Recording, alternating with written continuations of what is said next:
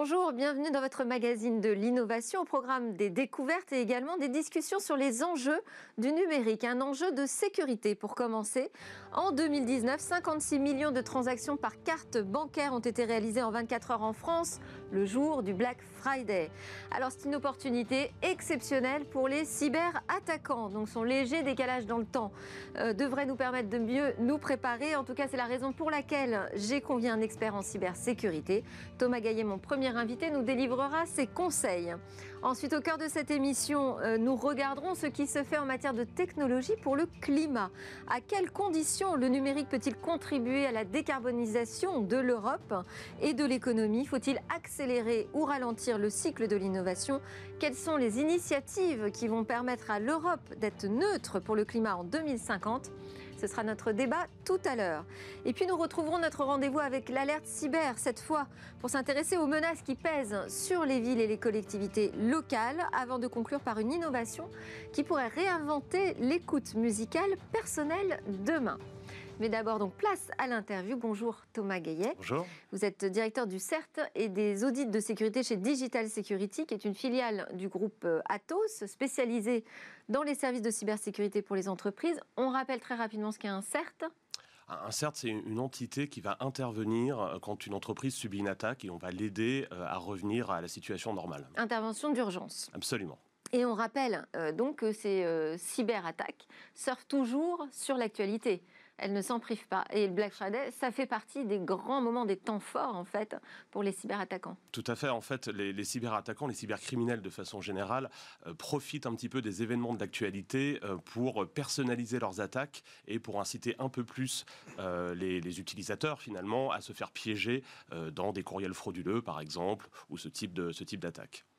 Oui, c'est d'autant plus pertinent quand on reçoit un message qui colle avec euh, ce qu'on est en train de faire ou ce qu'on s'apprête de faire. C'est exactement ça. Et, là, cette année, le Black Friday euh, va être particulièrement euh, intéressant, on va dire, pour tous les, les malveillants qui cherchent à récupérer de l'argent à ce moment-là, parce qu'on va être particulièrement en ligne. Exactement, avec euh, la situation particulière que, que nous On devrait battre encore les records. On devrait battre encore des records de, transactions et évidemment, ça suscite l'intérêt des cybercriminels euh, pour aller tenter d'escroquer un certain nombre de personnes. Alors, elles, prennent quelle forme ces, ces escroqueries? Alors, de façon générale, l'ensemble de ces escroqueries repose sur ce qu'on appelle l'ingénierie sociale, c'est-à-dire qu'on va convaincre quelqu'un à suivre un lien dans un email, à cliquer un lien dans un SMS également, ou pourquoi pas appeler un numéro surtaxé euh, dans le but, et eh bien, à la fin, de le tromper de lui voler ses données, de lui voler sa carte bancaire. Donc il y a vraiment un intérêt financier pour l'attaquant à exploiter, euh, je dirais, l'envie d'achat pendant le Black Friday euh, pour pouvoir lui bah, dérober de l'argent, évidemment. Donc ça, ce sont des attaques par euh, phishing Ce sont des attaques par phishing, par hameçonnage, absolument. Et, c'est la menace principale à ce moment-là? C'est pas de se faire pirater ses données au moment où on réalise une transaction, par exemple? Non, en général, quand on réalise la transaction, en tout cas sur un site de confiance, la transaction est sécurisée. Ça veut dire que les données qui sont échangées entre l'utilisateur et la plateforme d'achat en ligne euh, ne peuvent pas être interceptées par l'attaquant. Par contre, le danger... On peut toujours faire confiance au HTTPS et au cadenas on peut toujours faire confiance au cadenas et au HTTPS dans le sens où ça sécurise la transaction, on ne va pas intercepter la transaction. Par contre, encore faut-il être sur le bon site. Et donc le point de vigilance, il est vraiment là. Alors, euh, quelles sont les fins euh, que visent euh, les cyberattaquants? Quand ils nous emmènent sur un faux site, c'est réaliser justement une transaction pour un produit qui n'existe pas? Qu'est-ce qu'ils cherchent au final? Alors, il y a plusieurs choses. Ça peut être effectivement un faux achat. Donc, vous allez faire un paiement et finalement, vous ne recevrez jamais l'objet commandé. Ça peut être aussi pour vous dérober vos données personnelles parce qu'elles ont une valeur sur des marchés noirs. C'est quelque chose qui se revend. Et ça peut être évidemment pour tenter d'intercepter vos informations bancaires pour mener ensuite derrière des attaques sur votre carte bancaire. Vous connaissez le profil type euh, du cyberattaquant? À quoi il ressemble? Alors, la, cybercriminalité aujourd'hui, c'est un domaine qui est très professionnalisé. Donc, chacun a un rôle. Et si on parle des gens qui vont attaquer des particuliers, typiquement sur les attaques de phishing, on, est sur des profils qui peuvent être assez structurés ou des gens un petit peu indépendants qui ont décidé, euh, si je puis dire, d'arrondir leur fin de mois en menant ce type d'attaque. Structuré, c'est-à-dire? Qu'est-ce que vous entendez par là? C'est-à-dire que la cybercriminalité, c'est véritablement une, une organisation de type mafieuse où chacun a vraiment un rôle à jouer. Donc, la personne qui va euh, typiquement dérober vos données n'est pas forcément la personne qui va aller les utiliser pour récupérer de l'argent. Hein, chacun a son rôle, euh, donc c'est vraiment quelque chose d'assez structuré. Une organisation. Et ce sont plutôt des organisations françaises, étrangères?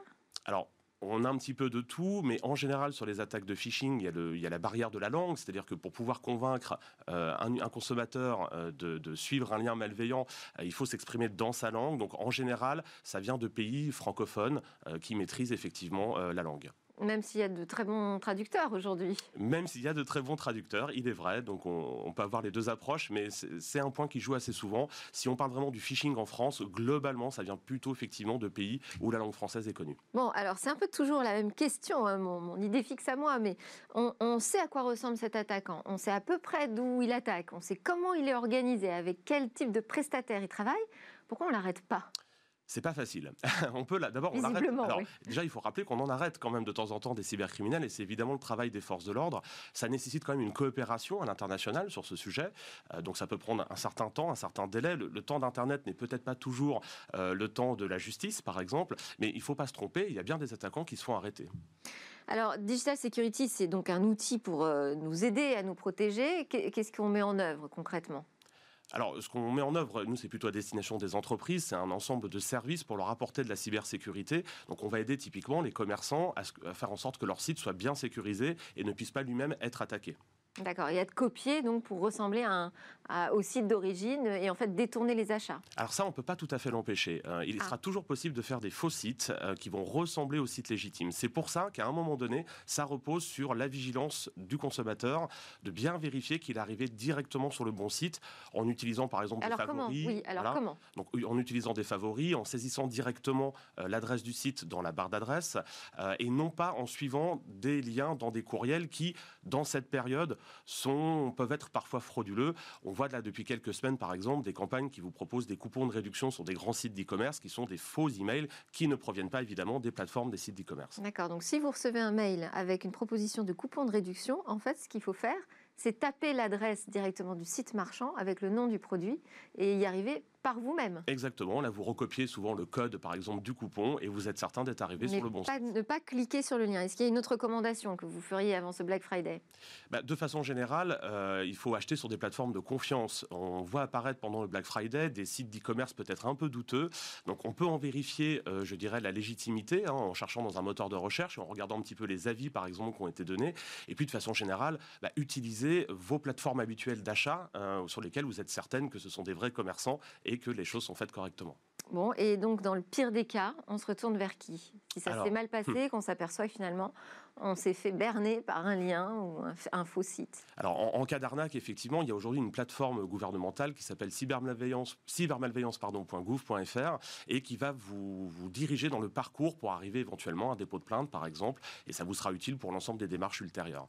Pour obtenir des remboursements. Voilà, pour obtenir Est-ce que dans le cas du phishing, c'est si évident que ça d'être remboursé? Oui, on peut être remboursé dans, le cadre du phishing. ça dépend un peu après les, différents scénarios d'attaque, évidemment. Mm. C'est pour ça qu'il y a ce parcours qui peut être suivi sur cette plateforme. D'accord. Euh, et en matière de sensibilisation, nous, on essaye d'éveiller hein, à ces enjeux euh, cyber. Est-ce que ce travail est réalisé également par les éditeurs de solutions de sécurité? Alors, c'est un travail qui est réalisé par les éditeurs de solutions de sécurité, mais le problème est même plus large. Sur l'ensemble des risques liés à l'usage d'Internet, euh, ça se joue sur différents niveaux. Ça se joue d'abord à l'école. Aujourd'hui, dans les écoles, on, sensibilise effectivement euh, les plus jeunes aux risques liés à Internet, dont potentiellement les risques d'usurpation, de faux sites et d'arnaques en tout genre. Vous croyez qu'on le fait aujourd'hui à l'école? Oui, aujourd'hui, on le fait à l'école. Euh, c'est quand même quelque chose qui se. Pas vent, moi, de, côté de mon enfant, mais bon, peut-être, espérons. Merci beaucoup, Thomas Gaillet, directeur du CERT et des audits de sécurité chez Digital Security. Nous, c'est l'heure de notre débat sur la tech et le climat.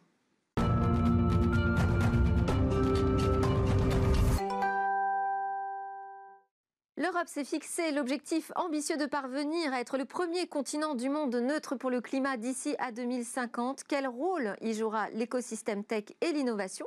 On en parle avec Florent Andrion, directeur associé en charge de l'expertise transition énergétique chez Capgemini Invent. Alors c'est l'entité de conseil du groupe euh, Capgemini qui est dédiée à l'innovation et qui vient de publier une étude qui analyse concrètement 55 projets technologiques dont on parlera, des projets technologiques européens dont l'impact sur le climat est prouvé.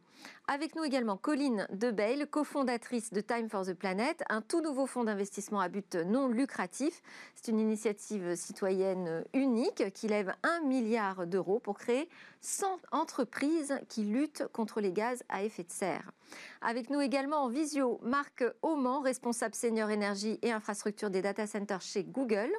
Alors je rappelle que Google s'est engagé à fonctionner entièrement avec une énergie sans carbone, 24 sur 24, 7 sur 7, dans tous ses data centers et bureaux du monde d'ici à 2030. On va commencer ensemble, Florent Andrion, euh, pour identifier ces 55 euh, projets qui ont vraiment un impact positif sur le climat. Quelle a été votre méthodologie? Oui, nous avons euh, identifié ces 55 projets parmi dire 200 technologies et on a estimé leur impact en termes de maturité technologique, mais aussi en termes de euh, réduction des gaz à effet de serre, de création d'emplois et de création de valeur. Et on est arrivé ensuite, euh, sur la base d'entretiens un peu partout en Europe avec euh, des experts des différents domaines, à cette liste de 55 technologies qui ont un impact et qui contribuent à réduire les gaz à effet de serre. Est-ce qu'il est encore possible, selon vous, d'atteindre la neutralité carbone? Oui, tout à fait. Je suis même assez optimiste en réalité, parce que je pense que c'est tout à fait possible euh, pour euh, plusieurs raisons. La première, elle est politique, vous l'avez évoqué, hein, l'ambition européenne, euh, mais de même que l'ambition chinoise, japonaise, coréenne, et puis on espère bientôt les États-Unis, font qu'il y a un momentum, et de la même manière, les entreprises aussi s'engagent dans cette course vers la neutralité. Parce que l'échéance semble un peu lointaine. Oui, alors des entreprises comme Google, vous voyez, euh, s'engagent à 2030. Euh, L'Europe est à 2050 avec mm. des objectifs intermédiaires de réduire de 55% les émissions de gaz à effet de serre d'ici 2030. Euh, il y a un chemin effectivement un peu compliqué, mais je dirais, la pente paraît, paraît accessible. Alors, on va, on va reparler de cette échéance, hein, Conil de Bain pour de Time for the Planet. L'idée, c'est de dire qu'il euh, n'est pas trop tard d'agir, mais on va peut-être pas attendre 2050. Non, effectivement. Nous, on considère qu'on est la dernière génération à vraiment pouvoir agir et pas seulement commencer à agir, mais à devoir réussir pour éviter ce qu'on appelle la catastrophe climatique. Euh, donc, pour ça, il faut réduire de 7% à peu près par an euh, les gaz à effet de serre. Donc, c'est quand même un énorme pas, puisque ce qu'on voit, c'est que le Covid, en mettant toute l'économie à l'arrêt pendant plusieurs mois, a obtenu ces 7%, mais donc il faudrait faire un Covid supplémentaire si on voulait vraiment tenir la trajectoire. Donc on voit bien que ce n'est pas euh, vivable aujourd'hui. Et donc il faut transformer l'intégralité de l'économie qui aujourd'hui repose énormément sur euh, tout ce qui est les fossiles combustibles, etc. Alors on va effectivement pas reconfiner euh, le monde entier hein, pour euh, réussir à atteindre les objectifs. là, c'est plutôt de déclarer la guerre aux énergies fossiles. Absolument, ce sont les énergies fossiles et c'est de travailler sur le CO2, le méthane, les gaz à effet de serre qui sont les principaux responsables du réchauffement climatique en trouvant, en détectant les meilleures innovations du monde entier et en les transformant en entreprises afin qu'elles soient déployées très rapidement au niveau mondial. Mais on les a pas déjà identifié ces alternatives nous, on en a identifié 55 euh, en complément de celles qui sont déjà Mais on les avait connues. déjà identifiées quand même. Effectivement, il y a des choses qui existent depuis euh, longtemps finalement, et euh, on connaît tous le solaire, l'éolien, on en parle beaucoup, mais ça ne suffit pas. Et donc les 55 technologies qu'on a identifiées, leur enjeu, c'est la mise à l'échelle, le déploiement de ces technologies. Mais il y a des choses qui existent, qui sont connues depuis un moment. Quand on parle de l'hydrogène pour remplacer les moteurs diesel dans les trains, mmh. c'est pas une découverte. Le sujet, c'est de rendre cela accessible. Siemens en Allemagne est en train d'y travailler. Euh, quand on parle de l'acier euh, vert, décarboner l'acier, là aussi il y a des solutions euh, qui existent. L'enjeu, encore une fois, c'est la mise à l'échelle. Et puis si on regarde dans l'agriculture, on a peut-être moins évoqué ce sujet. Il y a aussi beaucoup d'innovations, que ce soit des solutions digitales pour utiliser des drones, de l'intelligence artificielle. Pour, analyser les terres et... Exactement, réduire les intrants. l'usage d'engrais, etc. Ou encore des choses qui commencent à se développer, hein, la production euh, de farine euh, issue d'insectes pour l'alimentation euh, animale. La start-up Insectes française vient de lever 300 millions de, dollars récemment sur cette thématique. Colline Debelle, vous êtes d'accord avec cette analyse? De Florent C'est le problème, c'est le passage à l'échelle? C'est le passage, la transformation en entreprise. Nous, on essaie d'accélérer toutes les étapes par rapport à un fonds d'investissement traditionnel pour aller beaucoup plus vite. Donc, qu'est-ce qu'on fait? D'abord, on lève beaucoup, beaucoup d'argent auprès des citoyens, des entreprises, des collectivités. Ensuite, on détecte les meilleures innovations qui sont encore dans les laboratoires, qui ne sont pas prêtes encore à devenir une entreprise. Et on aide les scientifiques, qui sont rarement des profils entrepreneurs, en leur adjoignant un entrepreneur aguerri qui a l'habitude de faire du marketing, qui a déjà monté une équipe commerciale. Et puis, on investit et on fait quelque chose de très particulier, c'est qu'on met en open source, c'est-à-dire en accès libre, l'innovation, afin que plein d'autres entreprises du monde entier copient l'innovation et la commercialisent. Donc on veut créer nous des entreprises qui sont rentables et qui donnent envie d'être copiées, afin de ne pas créer seulement 100 entreprises, mais sans filière ou sans marché entier ce qui donne vraiment un pouvoir de passage à l'échelle et de, de, duplication de l'innovation à l'échelle mondiale. Et comme ça, soit l'entreprise que Time for the Planet a créée réussit et c'est tant mieux. Soit elle ne réussit pas, mais c'est pas grave, puisque l'innovation aura été répliquée dans le monde entier et tout le CO2 capté euh, dans d'autres pays, c'est autant de degrés en moins à Paris ou ailleurs. Alors, il y a une entreprise qui n'a pas de problème de passage euh, à l'échelle, c'est Google. Nous allons donner la parole à Marc Auman, qui est avec nous en visio, responsable senior énergie et infrastructure des data centers chez Google. Bonjour Marc Auman. Bonjour. Alors rappelez-nous rapidement les engagements qui ont été pris, des engagements concrets hein, par euh, Google en matière d'émissions de CO2. Merci, bonjour. Bah, effectivement, on a pris plusieurs engagements.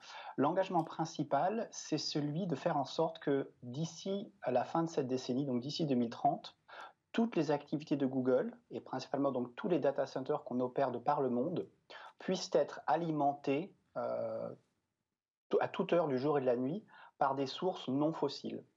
Donc c'est comme le disaient vos invités, éliminer de l'équation toutes les sources d'électricité qui sont d'origine charbon ou gaz qui contribuent aux émissions de gaz à effet de serre.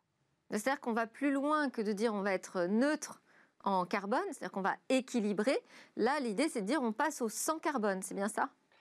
Absolument. Et c'est une distinction assez fondamentale parce que même si les crédits carbone ont un rôle à jouer, ont eu un rôle à jouer, l'ambition de Google, elle est de toute autre mesure. On a, nous aussi, été neutre en carbone euh, pour les émissions qu'on a créées au début de notre, notre histoire. Donc depuis 2007, nous avons acheté des crédits carbone pour neutraliser ces émissions. Nous avons ensuite passé l'étape supérieure en 2012, quand nous avons annoncé un objectif d'être 100% renouvelable. Et cet objectif voulait simplement dire, simplement, que nous souhaitions acheter la même quantité d'électricité renouvelable que nous consommions chaque année. C'est un grand défi. Beaucoup d'entreprises ont pris ce défi et c'est louable. Mais ce que nous avons annoncé récemment, c'est un objectif encore plus important qui consiste à faire en sorte qu'à tout moment, nos data centers ne se servent que d'électricité euh, propre. Alors, euh, ça va compliquer votre travail parce que vous êtes un négociateur en matière d'énergie. Comment est-ce que vous allez vous y prendre euh, bah, pour répondre aux besoins d'approvisionnement qui sont gigantesques hein, des data centers de Google, mais également des clients de Google pour respecter ces engagements? Comment vous allez faire? Alors, Déjà, je pense qu'il est important de replacer dans ce contexte quelle est la consommation des data centers dans le monde, parce que je pense qu'il y, a pas mal peut-être d'a priori là-dessus. Alors, les chiffres qu'a publié récemment l'Agence internationale de l'énergie sont les suivants.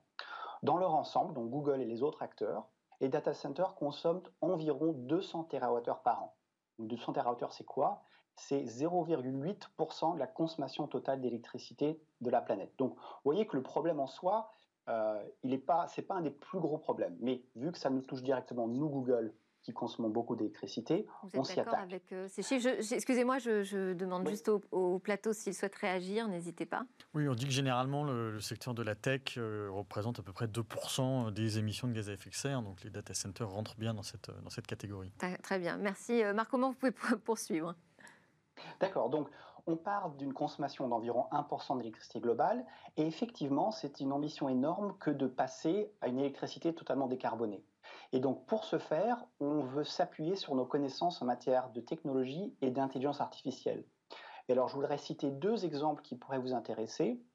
Un premier concerne le fait que nos data centers, historiquement, ont, essayé de tourner de manière très homogène. Le jour et la nuit, on essaie de répartir la charge de travail sur l'ensemble de nos data centers au niveau du monde.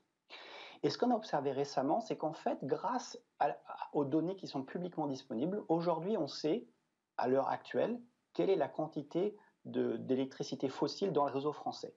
On sait la même chose en Allemagne et dans quasiment tous les pays du monde.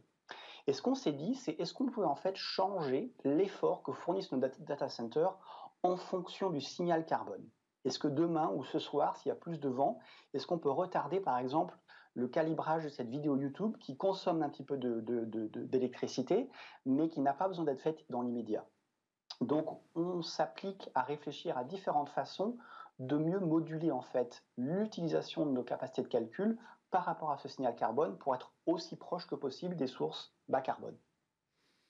Je vais redonner la parole, euh, merci Marc à Colline euh, Debail. Vous, euh, votre méthode, c'est pas de passer par les géants du numérique et d'attendre que les choses se fassent, hein, c'est de dire on va créer, enfin on va aider des entreprises à exister sur, sur ce créneau de l'impact positif pour le climat. Et donc, vous voulez rassembler un milliard d'euros de fonds d'investissement qui vont être donc dédiés à ces nouvelles entreprises. Aujourd'hui, vous en êtes à? On a dépassé le premier million. Premier million et combien de de, de, personnes. De personnes Alors, on a 6000 euh, associés aujourd'hui. On a pris 1000 associés juste sur la dernière semaine. Donc, on est sur une forme euh, vraiment exponentielle. Et, tout le monde, tout à chacun, euh, n'importe quel citoyen peut devenir actionnaire d'une entreprise demain via votre fonds Absolument. En fait, notre fonds est une entreprise, une société à mission. et les gens peuvent sur Internet devenir associés. Donc, comme dans une entreprise traditionnelle, ils possèdent ensuite des parts, ils votent et ils participent avec nous au choix des innovations qui construiront demain. et ils deviennent donc acteurs vraiment de la transition au quotidien à nos côtés. Alors justement, comment est-ce que vous faites pour créer des entreprises? Alors d'abord, il faut investir de l'argent sur des boîtes qui euh, sont pertinentes, sur les 55 projets euh, techno qui valent le coup selon Capgemini. Ok, mais de là aller les créer? Alors absolument. D'abord, il faut sourcer, c'est-à-dire qu'il faut attirer les meilleurs projets. Et aujourd'hui, sur notre site, n'importe qui qui a une idée ou qui a avancé dans un laboratoire, par exemple, peut venir nous proposer son innovation. Ensuite, on a des évaluateurs qu'on forme, des centaines d'évaluateurs aujourd'hui qui vont préanalyser l'innovation. Est-ce que c'est le bon niveau de maturité, à quel problème, etc. On répond.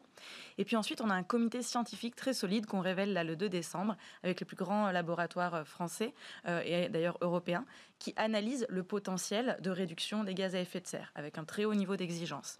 Une fois que ça s'est fait... C'est quel laboratoire? Alors, il y a des laboratoires comme euh, le CEA, le CNRS, etc.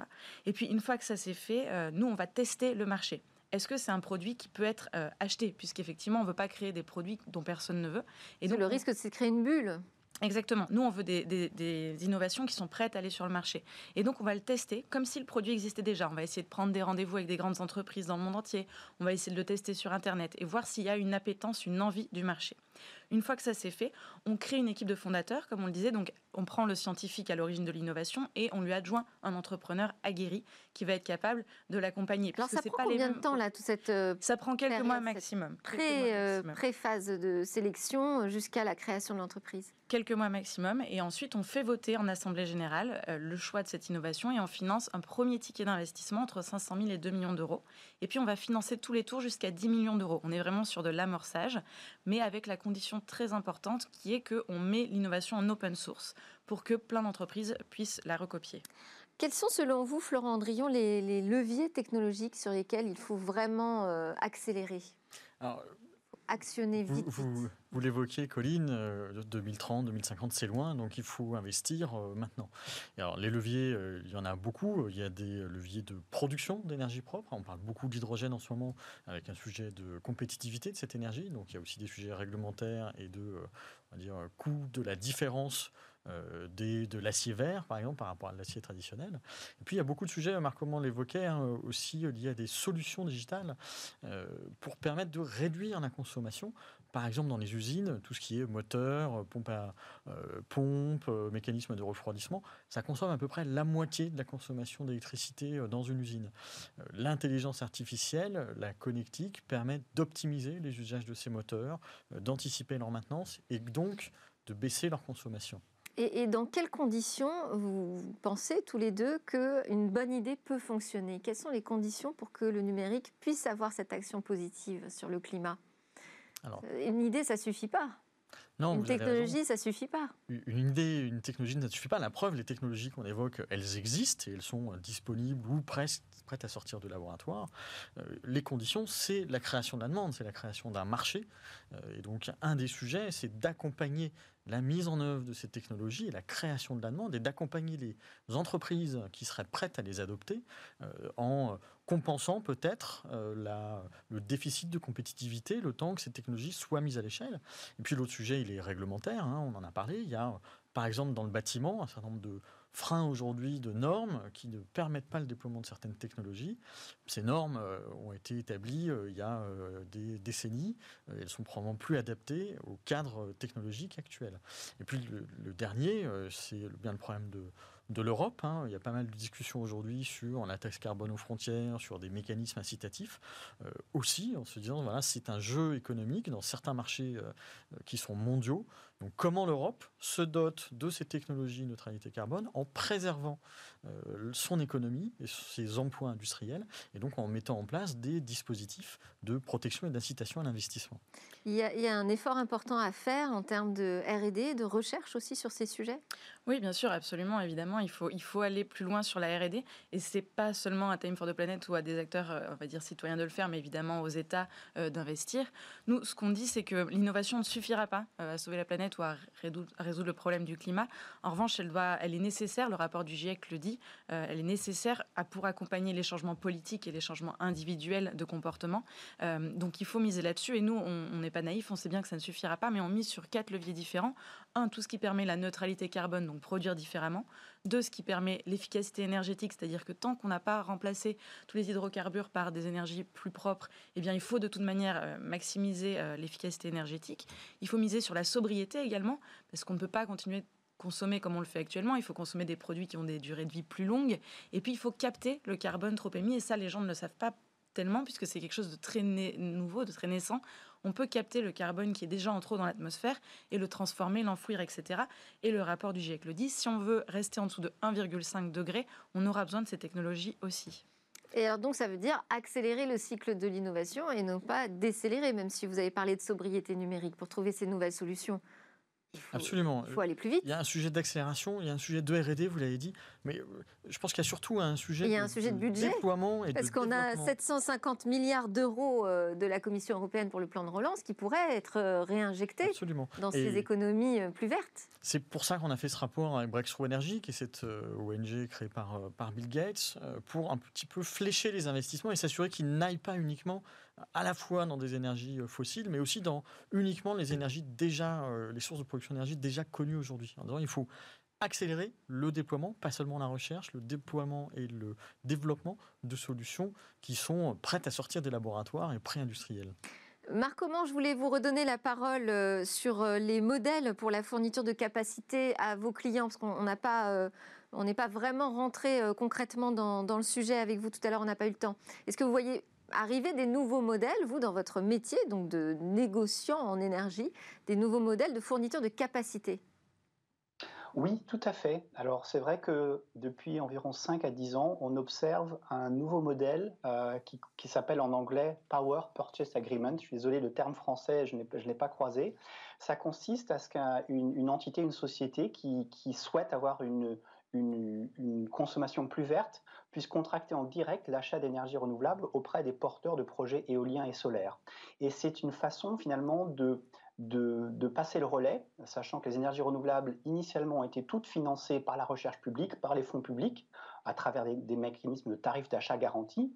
Et aujourd'hui, ce qui est fascinant, c'est qu'on constate que le coût de production de l'énergie solaire et éolienne, aujourd'hui, est moins cher que celle euh, que vous payez, vous et moi, chez nous, pour nous approvisionner directement près d'un réseau qui contient des énergies fossiles.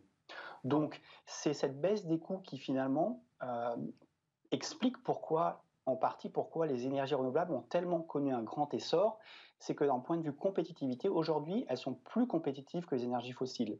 Et donc, ce mécanisme qui s'appelle le corporate PPA, c'est un mécanisme qui commence à prendre son essor, y compris en France. Euh, par exemple, la SNCF, la Poste, où les aéroports de Paris ont récemment émis des appels d'offres pour justement aller acheter en direct de l'énergie verte. C'est ce que Google fait depuis 2010 et nous avons conclu une vingtaine de contrats de ce type en Europe pour à peu près 2 gigawatts de capacité verte. Intéressant. On va euh, revenir sur aussi le sujet de l'open source. Ça fait partie vraiment des critères que vous allez sélectionner. C'est-à-dire que tout ce qui sera développé devra l'être en open source. Absolument. Puisqu'en fait, on veut que l'impact de chaque euro investi dans Time for the Planet soit maximum. On utilise l'open source. En fait, nous, ça veut dire que c'est un code ouvert qui permet de reproduire en fait la technologie. Oui, en fait, on prend la recette de l'innovation, le secret, euh, et euh, nous, on la protège, mais on permet à n'importe qui de l'utiliser. Donc, il doit signer une licence avec nous. Et il a le droit de l'utiliser, de la commercialiser, de gagner de l'argent avec, puisqu'encore une fois, tout le CO2 capté dans le monde entier euh, bénéficie à Paris ou en France. Et ça permet de répliquer l'innovation. Par contre, l'entreprise qui se crée en utilisant notre licence a deux devoirs. Le premier, c'est de, si elle améliore l'innovation d'un point de vue technologique de son côté, remettre l'amélioration au pot commun, afin que tous les gens qui utilisent cette innovation puissent améliorer également euh, leur process. Ça crée un cercle vertueux. Et la deuxième chose, c'est qu'ils doivent nous laisser accéder euh, au nombre de CO2, leur nombre de tonnes de CO2 euh, non émis ou captés grâce à l'innovation. Ce qui permet pour nous de mesurer notre performance, qui n'est pas une performance financière, puisque c'est un fonds à but non lucratif. Ça ne rapporte pas d'argent. Ce n'est pas un don pour autant, puisqu'on vous rend un euro pour un euro quand vous investissez dans Time for the Planet à 10 ans. Mais euh, l'idée, c'est vraiment qu'on va mesurer votre performance environnementale. Et donc, chaque année, on va vous communiquer non pas un TRI, taux de retour sur investissement, mais un TRP, taux de retour pour la planète, qui va vous dire, voilà, pour chaque euro que vous avez mis dans Time for the Planet, vous avez permis à la planète d'économiser ou de ne pas émettre X tonnes de CO2. Et on manque d'investisseurs aujourd'hui euh, intéressés par ces sujets? Non, tout le monde est extrêmement concerné par les sujets euh, de la planète, du climat, que ce soit évidemment les citoyens, on l'a vu, nous en quelques mois on a rassemblé plus de 6000 citoyens qui sont devenus investisseurs. Aujourd'hui on discute avec des très grandes entreprises pour nous accompagner, qui sont toutes confrontées à ces enjeux. Et là vous avez levé euh, plus d'un million en combien, en combien de temps? En quelques, en quelques mois, en moins d'un an. Euh, là on passe à l'étape 2 qui est passer de 1 million à 10 millions. Et donc là on travaille avec des entreprises, à la fois des TPE, des PME, mais aussi des grands groupes qui vont nous accompagner sur des tickets beaucoup plus conséquents, ainsi que sur des family office, des investisseurs, euh, des banques euh, qui ont envie d'investir aux mêmes conditions que les citoyens, parce qu'elles se rendent compte qu'elles ont besoin de décarboner tous leurs process, tous leurs services, tous leurs produits, et qu'on peut les aider euh, en leur apportant des innovations. Il y a un autre bonus à décarboner, c'est l'emploi. Absolument. dans votre rapport, ce qu'on voit aussi, c'est que la bonne nouvelle, c'est que la, la production d'une technologie verte et d'un numérique plus sobre, ça crée de l'emploi en effet, on pense qu'il y a un chemin euh, vers la, une économie euh, neutre en carbone qui soit aussi euh, bénéfique pour l'économie et les emplois. Le déploiement, la mise à l'échelle de ces 55 technologies, les calculs qu'on fait, c'est que ça permet de créer ou transformer à peu près 13 millions d'emplois à travers l'Europe, ce qui est quand même très significatif. Et ça par la, diffusion, la création d'entreprises, mais aussi la reconversion de certains nombres d'emplois. Et puis bah, la mise à l'échelle, hein, il y a des secteurs entiers à décarboner. Le bâtiment, on le sait par exemple, est un secteur très générateur d'emplois. Il y a beaucoup à faire dans le bâtiment. Euh, de la même manière, dans les transports, euh, la mobilité, il y a énormément d'emplois à créer et à transformer à accompagner aussi des reconversions, euh, puisqu'on va passer d'une énergie à une autre. L'efficacité énergétique, vous l'avez évoqué, c'est aussi beaucoup d'emplois très décentralisés. Quand vous délivrez ces, 55 projets, donc ce sont des pistes, mais ce sont véritablement des projets là qui attendent d'avoir des investisseurs? Alors, ce sont euh, non pas comme euh, Colline l'évoque, des projets qui sont prêts à être financés, ce sont des pistes, euh, ce sont des orientations technologiques. Néanmoins, pour les 55. Donc, ce pas encore de, se formaliser au sein d'une entreprise ou d'une start-up? Alors, certains sont complètement formalisés et attendent des investisseurs ou attendent finalement que l'innovation soit dérisquée. Pour toutes les pistes qu'on a évoquées, pour les 55, il y a des exemples de projets. Ce qu'on a voulu, c'est trouver des, non pas des technologies de labo qui sont des idées, mais de dire ces technologies-là ont déjà été appliquées dans des projets. Et donc, on peut répliquer ces projets. Un des sujets majeurs pour euh, décupler ces investissements, c'est de dérisquer l'innovation. Euh, on a un sujet de trouver des financements, et je pense qu'effectivement, on n'a pas tellement de sujets de, financement, on va trouver euh, des financeurs. on a un sujet de marché, on a un sujet de réglementation sur lequel il faut rassurer les investisseurs. Et la première entreprise qui sera créée par euh, Time for the Planet, euh, on sait déjà euh, laquelle ce sera Non, c'est un grand suspense. Elle se sera fait au premier semestre 2021. Aujourd'hui, on a pas mal d'innovations. Ah, ça, c'est une échéance sur laquelle vous êtes euh, figé. On créera nos trois premières entreprises l'année prochaine. Donc, ça, c'est absolument figé. On aura rassemblé 10 millions d'euros euh, dès l'année prochaine. Vous êtes très confiante. On est dans de très bonnes discussions avec pas mal de grandes entreprises pour nous accompagner. Il y a un vrai intérêt pour euh, Time for the Planet, puisque c'est un mouvement citoyen qui prend de plus en plus d'ampleur. Et donc, aujourd'hui, on a pas mal d'innovations qu'on reçoit. On en reçoit déjà beaucoup plus que les fonds d'investissement traditionnels. Et ils sont en cours d'analyse auprès de tous nos préévaluateurs et de notre comité scientifique pour essayer de savoir sur lesquels on va miser. Bon, mystère, suspense. Merci beaucoup à Marc Oman qui était avec nous en visio, responsable senior énergie et infrastructure des data centers chez Google. Merci Florent Andrion, directeur associé en charge de l'expertise transition énergétique chez Capgemini Invent. Et à Colline Debail, cofondatrice de Time for the Planet. Nous, juste après la pause, on revient euh, à notre alerte cyber. Cette fois, c'est l'alerte sur les villes.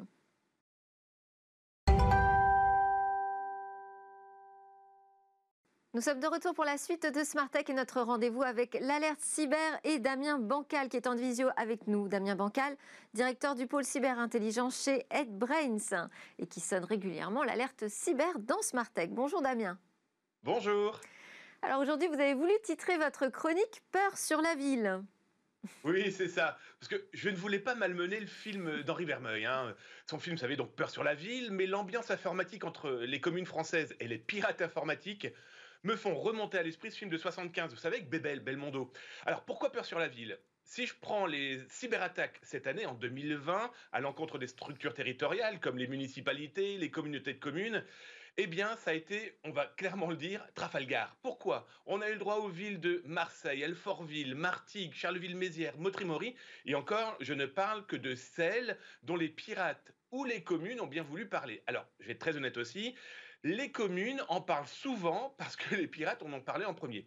Et ici, attention, je ne parle de ce que veulent bien dire les pirates en plus. Hein. Des dizaines d'autres ont été ciblés, que j'ai pu repérer. Alors c'est soit par des infiltrations, soit par des modifications clairement du site. Alors le problème, c'est que soit les villes ne le savent pas, et ça c'est plutôt gênant, soit elles ont mis le problème sous le tapis, le tapis ni vu ni connu, ça aussi, c'est très gênant. Bref, nos 34 967 communes, hein, c'est pas rien, euh, eh bien, elles sont aussi dans le euh, collimateur des, pirates, et ça, c'est plutôt très gênant. Effectivement, c'est pas rien. Et euh, que cherchent les pirates quand ils attaquent des sites de mairie? Alors, le pirate informatique, comme on le voit très souvent hein, dans l'alerte, l'actu vraiment cyber, eh bien, il recherche tout. Et le problème, dans l'aspect du service public, quand ils attaquent un site internet d'une mairie, euh, les ordinateurs d'une communauté de communes par exemple, eh bien c'est des services comme les CCAS, les services sociaux qui sont impactés, euh, le pôle économique, les services aux écoles. Bref, si des pirates passent par là, eh bien ce sont les informations des administrés qui peuvent être visées. Euh, en danger véritablement parce qu'on fournit énormément d'informations personnelles, privées, hein, sur nos enfants, notre vie de tous les jours. Il y a aussi de la collecte d'informations comme les décès, mais aussi de l'argent pour les cantines, les restaurations scolaires alors, en plus, quand ces sites Internet sont bloqués, eh bien, il n'y a plus de possibilité de contact aussi avec la vie que nous avons d'administrer. Bref, pour les pirates, c'est une récupération d'un maximum d'informations. Un exemple, il n'y a pas plus tard qu'il y a 15 jours, un pirate informatique a diffusé pour 220 millions de données volées à plus de 24 000 sites web de par le monde. 433 boutiques françaises, blogs, forums français et aussi des petites communes ont été impactées. Bref, les pirates attaquent aujourd'hui pour collecter et revendre de la donnée et c'est pas prêt de se, terminer. Et, qui est en charge de la protection de ces sites euh, locaux? Est-ce qu'ils doivent se débrouiller tout seuls alors, on parle souvent de l'ANSI, hein, vous savez, l'Agence mmh. nationale de sécurité des systèmes d'information, et elle est très claire. Elle a déjà beaucoup de travail parce qu'elle doit s'occuper des, des, grandes entreprises, d'accord, et de l'aspect étatique. Donc, eh, même si elle a sorti un document, d'ailleurs, euh, il faut le noter, elle a sorti un document euh, là, il n'y a pas plus tard qu'il y a une petite semaine, sur la sécurité numérique des collectivités territoriales. La mission de ce document est d'expliquer, en fait, allez, tout ce qu'il faut mettre en place pour se protéger et en tout cas comprendre le danger de la cybersécurité face aux pirates. Donc aujourd'hui, elles ont aussi la possibilité de faire appel à des entreprises, mais ça, ça veut dire appel d'offres, etc.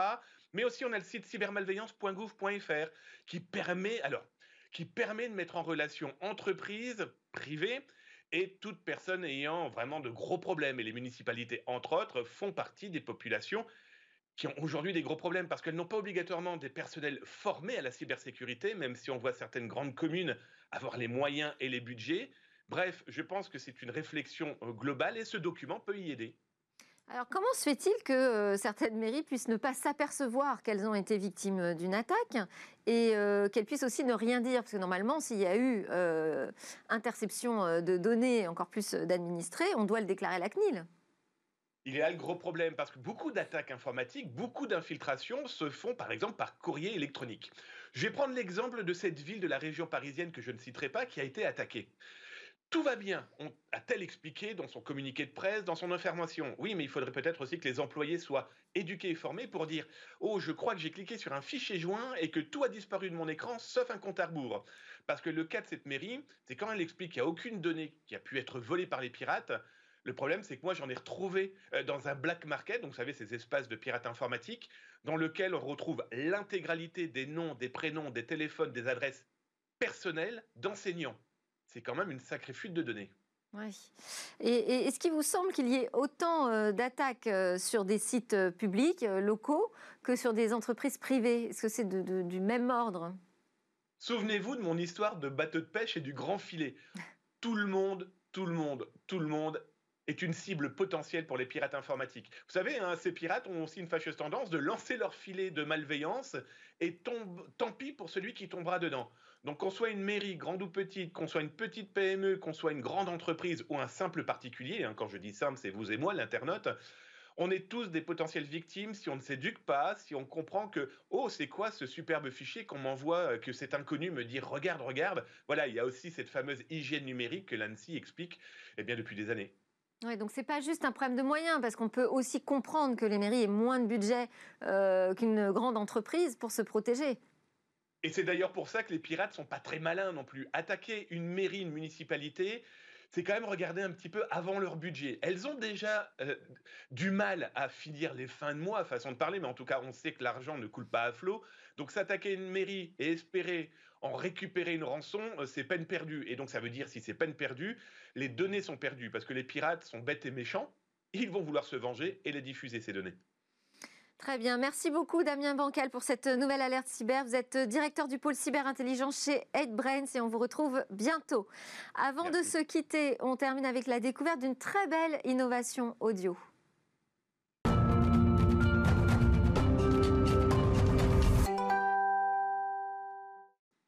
À quoi ressemblera demain Chaque jour, Cécilia Sévry partage avec nous l'une de ses trouvailles. Aujourd'hui, depuis son lieu de confinement, elle a choisi de nous parler d'une expérience sensorielle nouvelle, assez exceptionnelle, avec un boîtier qui permet de créer des bulles musicales autour de nous sans gêner personne, sans casque ni écouteurs. On regarde. De la musique directement dans notre tête, c'est ce que je vous propose de découvrir aujourd'hui Delphine. C'est une innovation audio qui permet de créer une bulle de son et donc d'écouter de façon privée de la musique sans écouteurs ni casque audio. Alors cette innovation, elle est israélienne, elle vient de la société Noveto System. Et Sound Beaming, c'est le nom de cette technologie, ressemble à s'y méprendre à une enceinte classique mais en réalité, vous ne verrez aucun son sortir de cette enceinte, en tout cas pas si vous n'êtes pas au bon endroit. Alors, euh, le secret de cette technologie, c'est l'ultrason.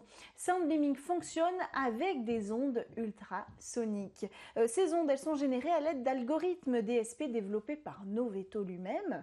Et puis DSP, c'est donc un processeur, il faut le préciser, destiné à traiter un signal en temps réel. Et pour entrer dans les détails encore un petit peu plus, ces ondes sont poussées dans l'air via un tableau de transducteurs conçu, encore une fois, sur mesure par un Noveto système. Alors euh, l'ultrason ici a deux fonctions. La première, c'est de localiser les oreilles de la personne. En fait, c'est un module de détection 3D qui localise et qui va suivre ensuite la position des oreilles euh, grâce aux ultrasons. Et puis en même temps, toujours via grâce à ces ultrasons, le boîtier envoie de l'audio à l'utilisateur. Et là, des poches sonores vont se créer autour des oreilles de l'utilisateur. Celui-ci pourra donc bouger tourner la tête de gauche à droite ou la pencher d'avant en arrière. Et il y a deux modes, celui-là qui est donc le mode stéréo, le son viendra des deux, oreilles avec cette espèce de bulle qui se sera créée autour, mais il y a aussi un mode 3D euh, spatial qui crée un son en 360 degrés autour de la tête, autour de la tête de l'auditeur pour une expérience sensorielle encore plus immersive. Et quand vous en avez assez, eh bien vous pouvez vous lever et vous allez donc quitter ce qu'on appelle le chemin du son et là vous n'entendrez plus rien. Alors la société de presse a pu tester cette technologie qui sera officiellement présentée demain au grand public et dont le lancement est prévu à peu près pour un an d'ici décembre 2021. Et donc il raconte une expérience sensorielle assez déroutante. On aurait véritablement l'impression que la musique est entrée dans notre tête. Euh, et le plus surprenant, disent-ils, c'est vraiment de réaliser que personne d'autre en fait ne l'entend, personne d'autre que nous n'entend ce son. Alors l'idée de la société, euh, c'est bien sûr d'utiliser cette technologie sur tous les supports, euh, de l'écran d'ordinateur à l'écran de télévision, pour des réunions téléphoniques ou pour des séances de jeux vidéo. Alors euh, concrètement, c'est vrai, on peut le rappeler, ce ne sont pas euh, euh, les premiers à explorer la piste des ondes ultrasons pour créer une expérience d'écoute originale. depuis plusieurs années, différentes pistes sont étudiées, comme celle qui consiste à utiliser les os du crâne hein, pour diffuser de la musique à l'utilisateur. Mais pour l'instant, rappelons-le aussi, aucune de toutes ces innovations qu'on a vues défiler ces dernières années euh, n'a encore réussi à s'installer véritablement dans notre quotidien. Nous verrons ce qu'il en est de cette euh, enceinte un petit peu particulière et avec plaisir pour la tester dans Smart Tech. Merci beaucoup pour cette innovation. Merci à tous de nous suivre. C'est presque la fin de cette émission. Vous allez retrouver euh, Cécilia Sévry dans le Lab Startup dans quelques instants avec des jeunes pousses innovantes. Et moi, je vous dis à demain pour de nouvelles discussions sur la tech.